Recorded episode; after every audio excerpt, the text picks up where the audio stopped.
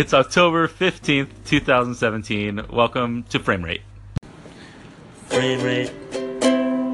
Frame rate. Like the frame rate of a screen, but also I frame stuff and I rate stuff too. Hey there, this is Gary from Frame Rate, and I'm here with my dad, Jim Yarbrough. Say hi, Dad.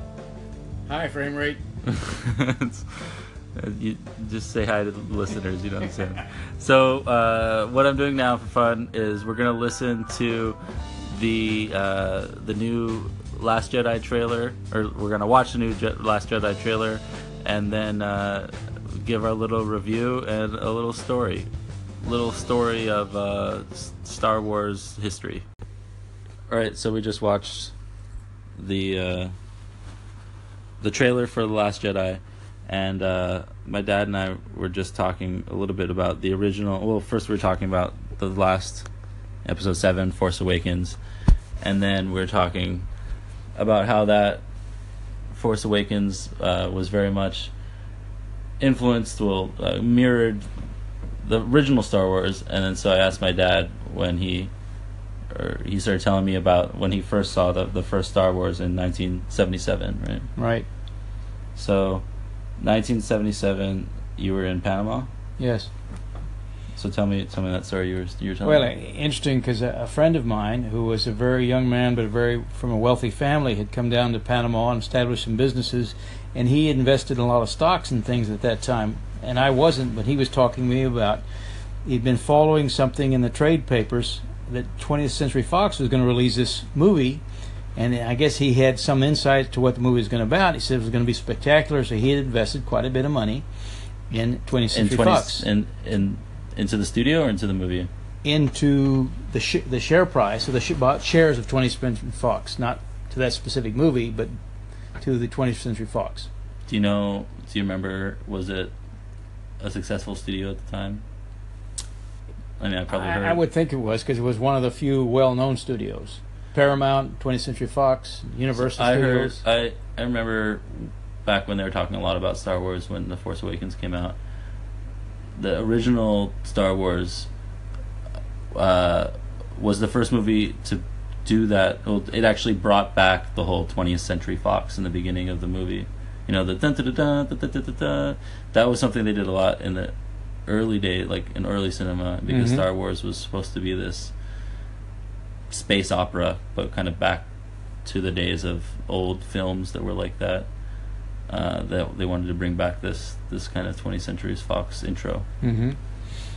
And when he told me about it, I don't remember at the time, this is late 75, that he even told me the name or the name had been already formed at that time.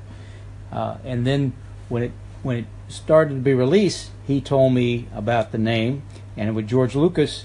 And I know that George Lucas was tied into my former my university USC USC, right?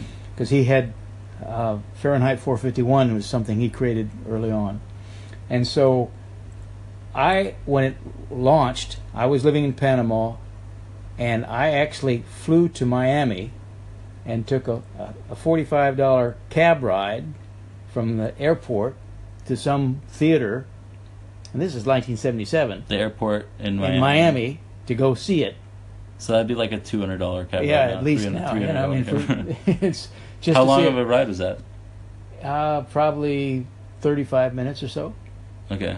And and I was only a couple years out of being an Air Force pilot. So when I saw that movie, I was just blown away. All the flight scenes and, and Right. that was such a that movie was so far ahead of everything else as far as CGI and all of this and everything. It was just completely new. Mhm. And and Well, the fight big- scenes were the- just completely The fight scenes were about the characters too. Well, it was they- about the communication and about you know Red Red Squadron. You know, it was about the the um, meeting beforehand and the orders that they had, and then the communication they had in the while they were all flying together, and then you know one would go down or something. But for me, it was the actual movement of the airplanes. I mean, uh, uh, you know how how the flight scenes I'm, themselves. It was I'm just, trying to give you an out and say it wasn't the technical effects. The reason they care about it was because the characters. And you're Yeah, saying, no. no, the technical effects no, were no, it amazing. was, it was the flying. It was flying that did it for me. Those sparklers were amazing explosions. yeah, exactly. So so he he invested in the movie. Yeah, and I'm sure he did extremely well. But you saw the movie with him. No, no, I, I went myself just to fly to Oh, okay. the, just to see. Was. Miami the closest place to go see it? Or something? It was the best flight from Panama. They had direct flights into Miami.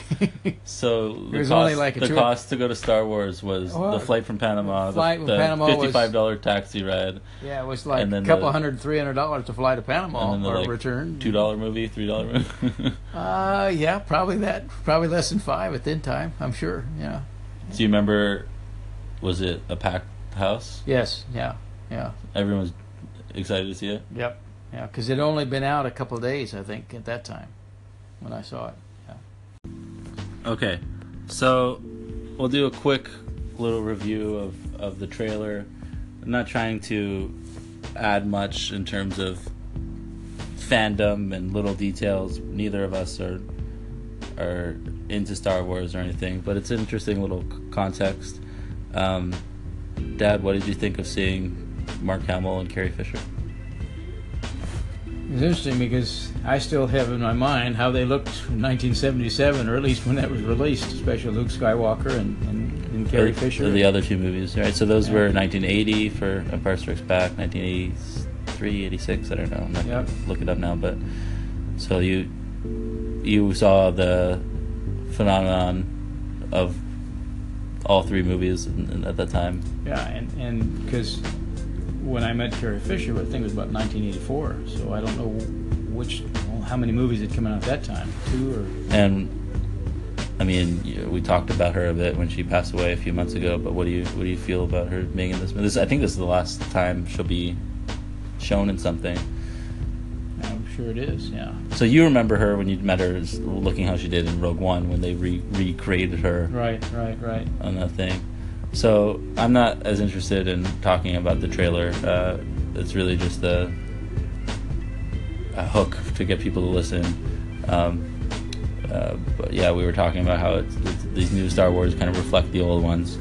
Um, but I want to hear your story, your, your retelling of the story of when you did meet Carrie Fisher. It was in Snowmass, Colorado, at the World Peace Conference. It was organized by uh, Tom Crum, which was John Denver's partner, and Marshall Thurber. Uh, and I had gone there, uh, and one of the new, one of the speakers. What kind of wa- conference? It's called World Peace Conference. Okay. And this was like '84, still kind of the height of the Cold War. And Much like some of the Yeah. conferences we need today. So, one of the speakers, featured speakers, was a very, very young Tony Robbins. I think he was only like 25 years old at that time. And he had one session where he was talking about making sure that your your reality, that your perception and reality are sort in match, and so that you're not imagining things that are not true and and uh, reacting accordingly. And so there was an exercise, and uh, and we paired off, and it ended up I was paired off just one on one with Carrie Fisher, and we were sitting on the ground. So when you were when you meet paired off, someone uh, did they do it randomly? Was it one two one two, or were you sitting next to each other and was it I, turned to the I think we were just sitting close to one another, and Yeah. he said, "Okay, someone's A and someone's B. Two people pair off, and it Were just there other famous people in the room with you guys? The room was probably 100 people, and I don't remember specifically other famous people. I mean, there was a lot because this was a fairly expensive conference back then. Um, and and so the message Tony was also saying was that that if you encounter some fact that's giving you a lot of emotional energy, but it may not be true, ask yourself what would happen if it wasn't true, so that you give it another perspective. So I'm going, and we're doing this exercise. One, A- one person's A, one person's B, and, and I forget how we were going and on. And in the middle of the exercise, we're le- we're sitting on the floor. Mm-hmm. My leg goes to sleep, Mm-hmm. and Carrie Fisher turns to me, and I, I mentioned to her, I says, my leg just fell asleep, Mm-hmm. and she says, Are you guys like? Uh, is there a lecture going on while you're? No, it's just well, talking? just the two of us talking in an exercise. Okay. Other people are doing their exercise, Okay. but this is just the two of us. You know, just within a foot and a half of Right. one another, sitting almost So knee while, to knee. while you and Carrie are talking to each other and doing the exercise, your leg falls asleep. Yeah, because I'm we're kneeling on the Yeah. floor and my leg falls asleep. So I say, my leg just fell asleep, and she says, "What if it wasn't true?" And what in if that it wasn't? and and that instant, the sensation of my leg fall asleep disappeared. I mean, it was like It came back. Like no, no it, pins it- just you know when you when you have a, a a muscle or a leg or whatever goes to sleep, it takes a while. You got to stammer it or whatever to get it operating, get the blood flowing again. but what was just like a miracle is she said that, and the instant I thought that okay, what if it wasn't true, it disappeared. I didn't have the sensation of my leg. okay, I love that story so much. Uh, of you and Carrie Fisher, so I wanted to get it recorded here. Uh, but as you were just saying, what I what I like a lot about it is that you, you've you've carried it with you, so you've used that mantra to yourself. is the, is the power of your mind. It was a, a real experience for me to experience that just when I changed the thought in my mind, it actually had a physiological impact immediately. And do you think about Carrie Fisher every time you? You Every time I tell a story.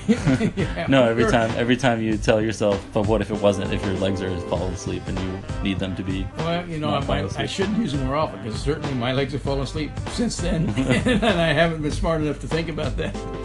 For me, it's always on the toilet, getting off the toilet. yeah, Uh, definitely, I could use it then. What if it wasn't? Well, I'm stumbling over on my way to the shower.